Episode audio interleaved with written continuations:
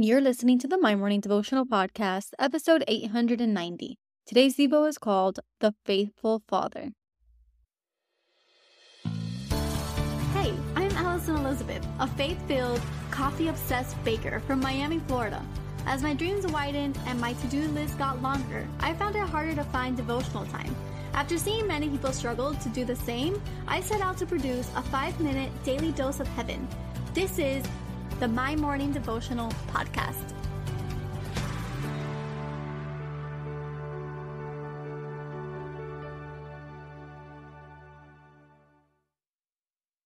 Good morning, everybody, and happy Friday. Welcome back to another episode of the My Morning Devotional podcast.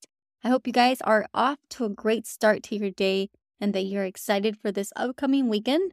I hope you guys are careful this weekend. I know that a lot of us may have some plans. It's usually the last weekend of October where there are different get togethers and things like that. So just be careful when you're going out there. Have a great time, have the best memories, and just continue to keep God at the center of your life. On Sunday, I pray you make it to church and that you have time to worship in a communion with your congregation.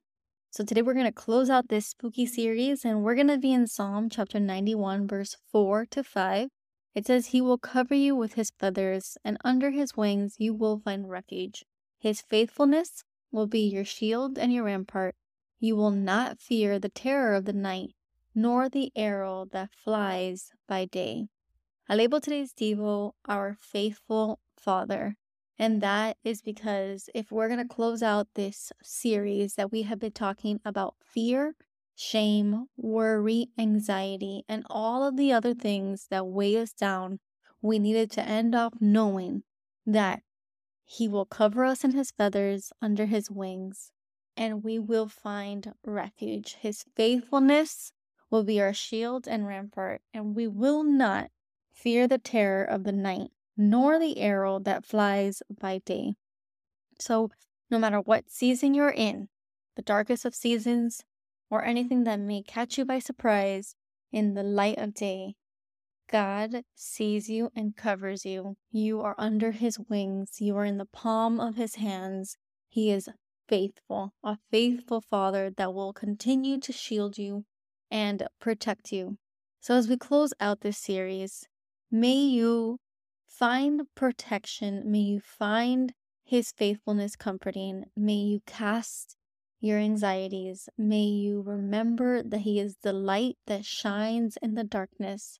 May you always bring it back to Jesus so that He can help you through any season. And no matter what you face, may you always remember that God is good. He loves you. He wants nothing but the best for you. So no matter what valley you're walking through, it will be made for your good. At the beginning of this month, I had one of my lowest valleys ever. I never expected to walk through the season that I did, but God is good. My body is healing.